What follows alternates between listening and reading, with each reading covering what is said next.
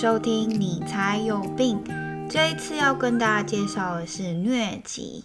然后这次有点特别，是要介绍两个不同的研究，而且发生在不同的地区。然后这两个研究我觉得都超酷的，就是听了会让我就是眼睛发亮那种研究。之前听到疟疾的场合是，其实是我之前去。肯亚跟新巴威的时候，在那之前都要去看诶旅游门诊嘛，然后医生就会开一些预防疟疾的药。我记得出发之前两三周就要开始吃，然后后来每周都要吃一次。但是因为好像有些副作用，所以我后来就没有吃。好像说会造成一些，就是原本可能有精神疾病的问题的话，会加重那个症状的发生，这样。那因为那个时候就是没有吃药嘛，然后又后来也没事，所以其实就轻忽了这个疾病它对人类的影响，因为就觉得没哦，我出去了那么多次，好像也没怎样，这个疟疾好像也不过是拿来唬人用的嘛。但是真的去做了一些研究以后，才发现说。疟疾其实一年可以杀死很多人。在二零一九年的时候，全球有一半的人口受到疟疾的威胁，然后有四十万九千多人被疟疾杀死。疟疾的风险族群包含婴儿啊、五岁以下的儿童啊、孕妇、免疫力低下的族群，还有旅客，就是那些不曾接触这个疾病的人，一些。新来新搬去那个地区的人，那疟疾是什么嘞？它其实是一种叫做疟原虫的单细胞寄生虫所造成的疾病。那它通常会寄生在人体的红血球里面。那呃，它的生活史实在太复杂了，所以我就不在这里说明，因为真的超级多阶段的。通常人的症状有发烧、头痛、发冷等等。那如果不做治疗的话，症状会加剧甚至死亡。人类发烧的时候，通常就是代表那个虫虫、那个寄生虫在红血球里面长很多很多，然后让红血球破掉到人体的血液循环里面的时候，就会造成人的高烧。世界上其实有几百种疟原虫的种类，那它它们也会感染鸟类、爬虫类跟其他哺乳类。但是就是只有五种会感染人类，其中四种只针对人类来做感染，但是后面有一种是可以同时感染猴子跟人。刚刚略过了疟原虫的生活史，但是有一个很重要的点，大家一定要记住，就是疟原虫一定是需要蚊子来完成它的生活史，所以。蚊子在这一件事情，在这整个疟疾的感染上面来说是非常重要的，也是大家防疫的重点。所以，其实出国的时候，如果你要去那些有疟疾的国家的话，除了要吃预防药以外，医生可能也会告诉你说：“诶，那你要穿长袖长裤的衣服，然后睡觉的时候要使用蚊帐，这些都其实可以有效的防止自己得到疟疾，因为蚊子就是那个。”最坏的，让你得到疟疾的关键。当我们知道疟疾的传染途径是透过蚊子的叮咬，它是叮呃有得到疟疾的人的血以后，嗯，再再跑去叮下一个呃无辜的人以后，那个人就会得到疟疾。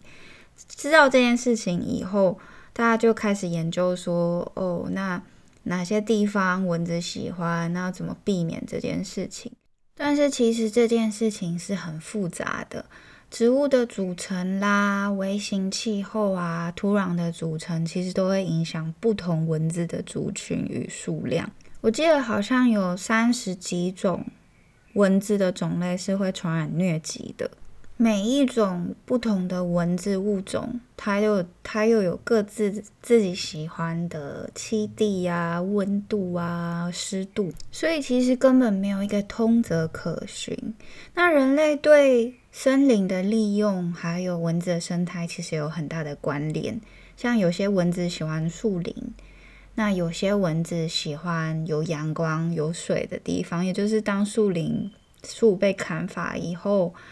那光进来更多以后，它就会更喜欢。然后可能大家又饮水灌溉，变成稻田，然后它又有水可以产卵，这些可能都会是某一种特别的蚊子喜欢。的。那有一些则是它就是适应力很强，都喜欢。所以这之间的关系很复杂，也很难预测。嗯，怎么办呢？看来好像光从蚊子这边下手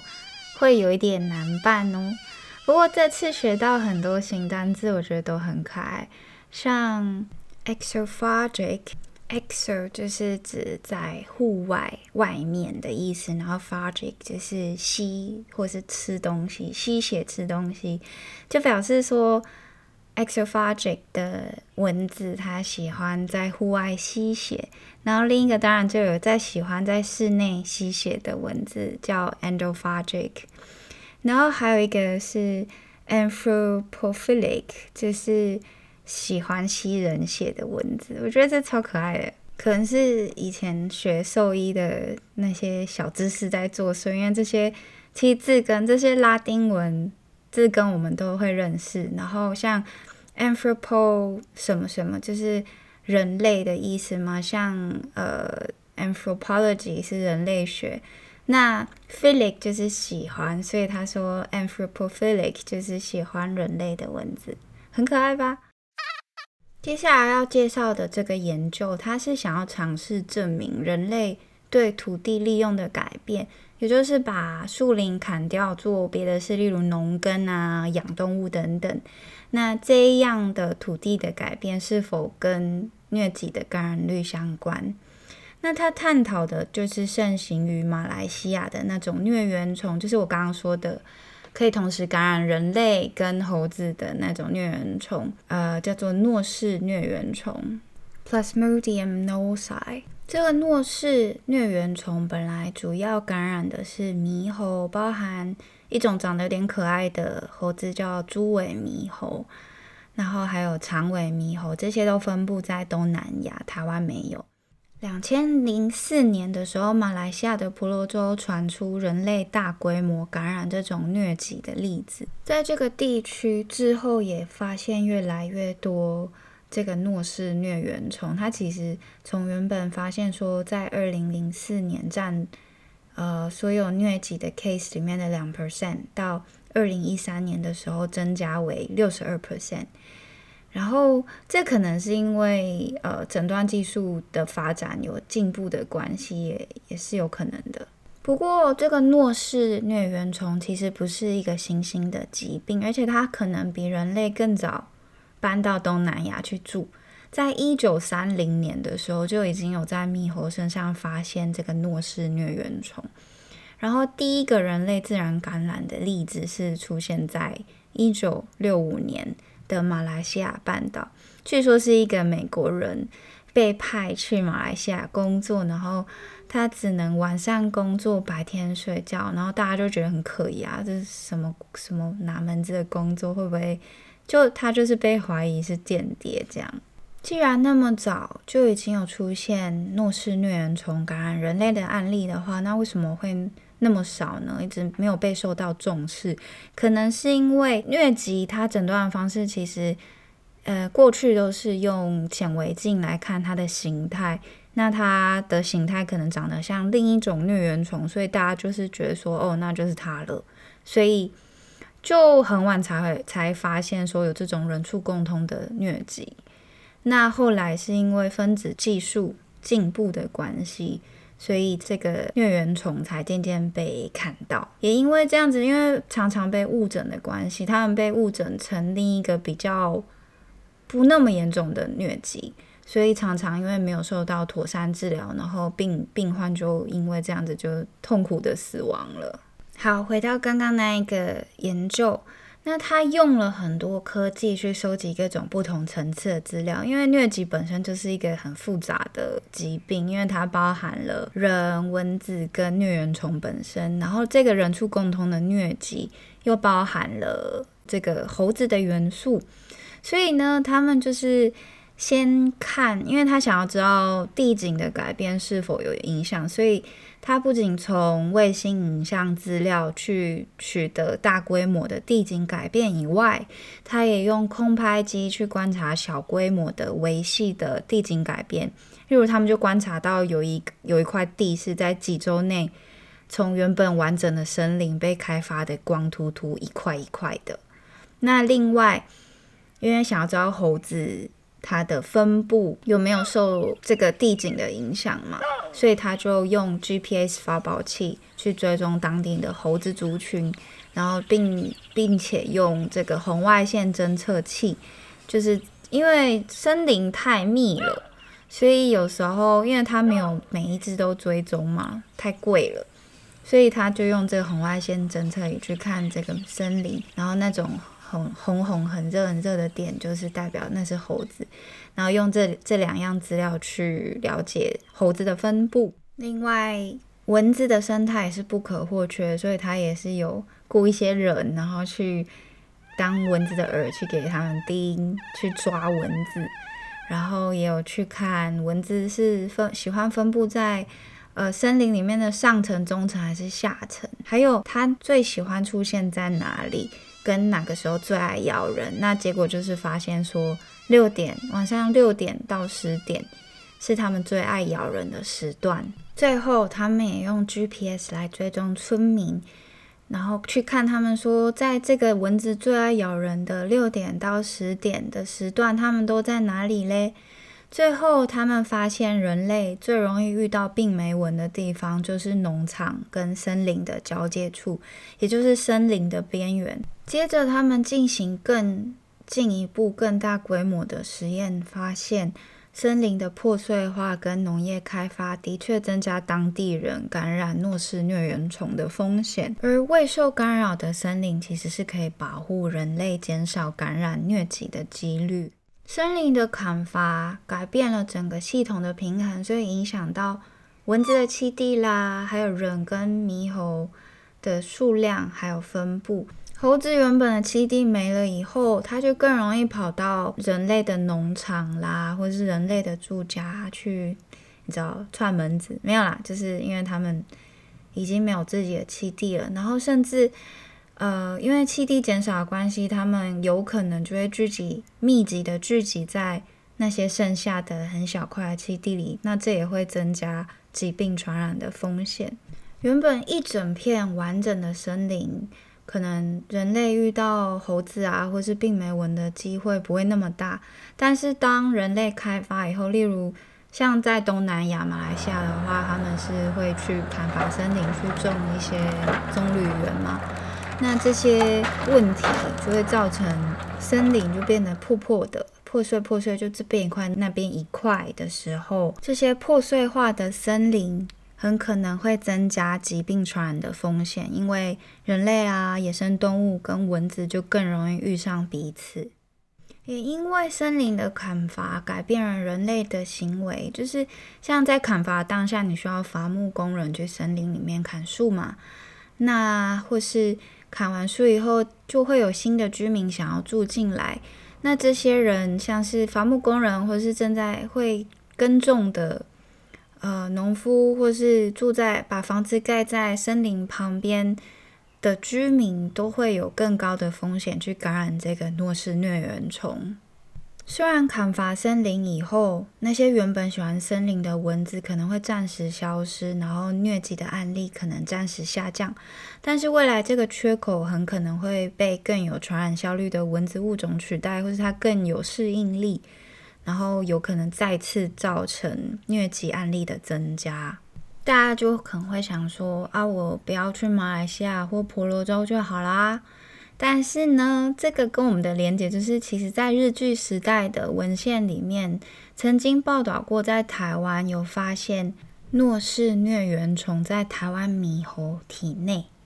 但后来，呃，因为这是很老旧文献，然后台湾目前还没有发现这种疟原虫会自然感染人类的情况。但是还是要小心，不要让诺氏疟原虫被引入台湾的。猴子的族群，然后再进而传染给人类的族群，这样子就很难办了。因为其实台湾也是在算是蛮刚好中间的区域，虽然我们就是没有那种猪尾猕猴，可是天知道哪一天诺氏疟原虫不小心传进台湾的时候，发现诶，台湾猕猴其实也是不错的宿主。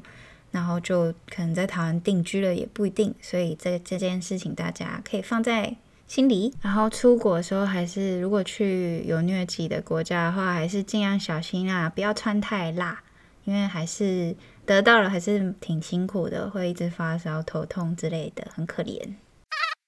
刚刚讲完在东南亚的疟疾的案例，现在我们要来到中美洲。这个研究呢，它很酷的原因是因为它想要探讨蛙蛙族群的大崩溃，就是它大量的减少，会不会让人类的疟疾感染率大幅提升呢？这个问题好像有点明显，但是又很难去证明，就是蛙蛙。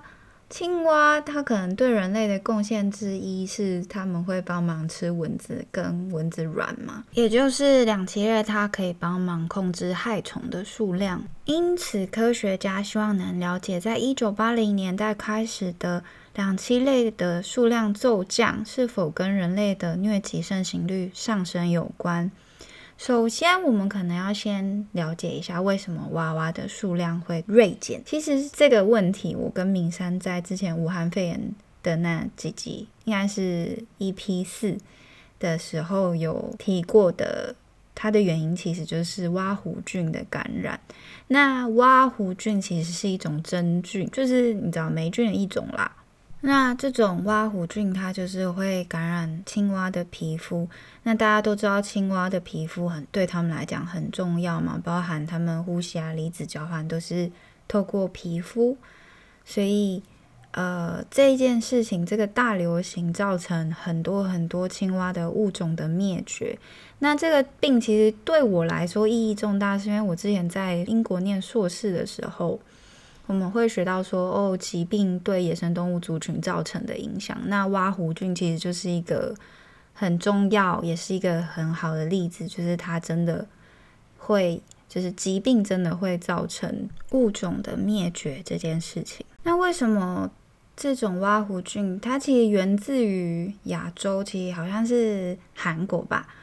那为什么它会传遍全世界的原因，其实是因为宠物买卖的盛行的关系，造成这样的疾病。像是可能假设你去宠物店买了一只不知道从哪里来的小青蛙，长得很可爱，可是有一天你觉得哦我不想养了，或是它不小心逃走了。可能就到到达当地的河川生态以后，这个外来的疾病就会被引入到当地的生态系里面，对当地的两栖物种造成难以设想的后果。回到这个研究，他们把焦点放在中美洲，因为在这个区域有很明显的蛙湖菌的波状感染趋势，也就是说，当你现在可能打开一下地图，看一下中美洲的样子。首先从呃哥斯达黎加的北部慢慢往下延伸到它的南部，然后再下再往下的话，就到了巴拿马。所以这个波波状感染区是，他们觉得说是一个有持续性的感染，比较容易去研究说跟人类的疟疾的案例彼此之间的关系。接着，他们调出人类感染疟疾的历史资料，就从一九八七年开始那附近。结果他发现哥斯达黎加的感染高峰跟巴拿马的感染高峰，跟蛙蛙的数量骤减的事件时间其实是吻合的。接着，他们再把气候变迁跟森林砍伐的变异数也放入公式，就是避免一些太大的误差。然后发现，好，的确，娃娃的数量在大幅减少的五年之中，人类的疟疾案例数量确实有增加。然后接着再慢慢的下降。他们推测后来的下降，人类疟疾案例的下降，可能是跟政府的防疫策略跟防疫资金的投入有关。看完这个例子以后，其实就觉得，哦，哇哦，就是大自然真奇妙。这件这个例子让我想到我们第一集讨论到的小虾虾救人类不要得血吸虫的这个故事。其实目前最有效控制疟疾的方法还是控制病媒蚊。可是目前来讲，即使我们有这么多的杀虫剂，可是蚊子也开始产生了抗药性，然后。数据显示，在二零一零到二零一九年间，有七十三个国家回报说，他们的病媒蚊对四种主要杀虫剂中至少有一种产生抗药性了。然后在其中二十八个国家里面，他们回报说，他们国家内的病媒蚊对所有的杀虫剂都有抗药性。所以怎么办呢？就是，嗯，我们即使觉得自己好像。科技很厉害，一定会找到方法了。可是这些蚊子啦、寄生虫啦，他们也会努力找到他们的生存之道。像是抗疟疾药，它其实疟疾对它也已经有抗药性了。所以最根本的解决之道，会不会就是好好的保护这个生态系，跟它和平相处呢？这一个案例，这个在中南美洲案例告诉我们说，哦。虽然看起来蛙蛙离我们很远，它们死掉好像跟我们没关系，可能有些人会少吃一点蛙蛙肉而已，就是它没有蛋白质可以摄取。可是，其实各种生态系的物种，它们都有自己生态系的很重要的角色，即使没有直接对人类有贡献，但是我们还是会被间接影响到。那这就是我这次想要跟大家分享的，谢谢你的收听。那我们下礼拜。最后一集喽，因为我准备要出去念书了。下集再见，拜拜哦！地球健康，永保安康，拜拜。